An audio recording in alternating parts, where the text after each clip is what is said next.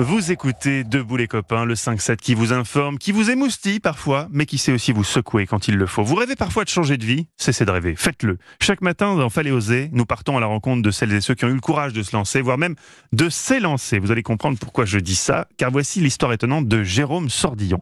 Et il a 33 ans, il vit à Alicante, en Espagne, quand il n'est pas en tournée. Vous allez comprendre pourquoi. Originaire d'une cité HLM de Villefranche-sur-Saône, il se destinait à une carrière d'ouvrier. Et puis à 20 ans, sa passion pour la gymnastique et le hasard des rencontres l'ont emmené bien plus loin. Il est aujourd'hui artiste pour le Cirque du Soleil.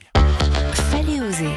J'ai un ancien ami qui me dit euh, Écoute Jérôme, euh, je vais faire euh, du trapèze volant dans le sud de la France. Si tu veux, euh, tu peux venir avec moi. Donc, on fait une journée super sympa. À l'issue de, de cette journée, euh, le formateur vient, vient vers nous et puis euh, nous dit Écoute, les gars, vous êtes acceptés pour euh, rentrer dans cette formation qui va durer quatre mois et qui va vous emmener euh, au euh, Club Méditerranée. J'en parle à ma mère et là, elle me dit Bah, pourquoi pas T'as rien, t'as rien en ce moment. Ça peut être juste formateur en fait. Puis là, je me dis Ok, bon, bah, c'est parti alors.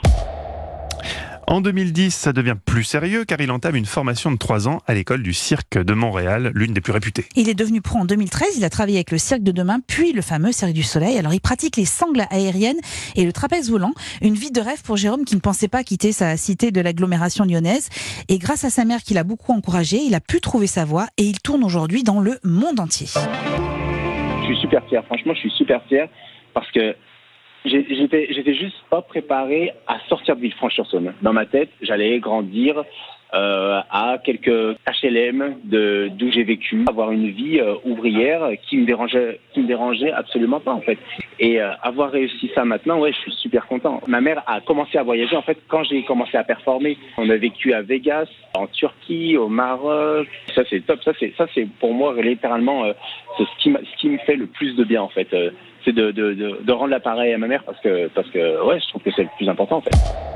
Trop touchant. C'est très touchant. Ouais. Jérôme a également monté une école de cirque à Miami, les ailes du désir, afin d'aider les jeunes des quartiers pauvres. Il aimerait beaucoup créer la même chose à Villefranche-sur-Saône dans un futur proche. Alors, si vous aussi vous avez réussi de tels défis, bien vous nous écrivez avec un mail ou sur Twitter avec le hashtag Europe 1.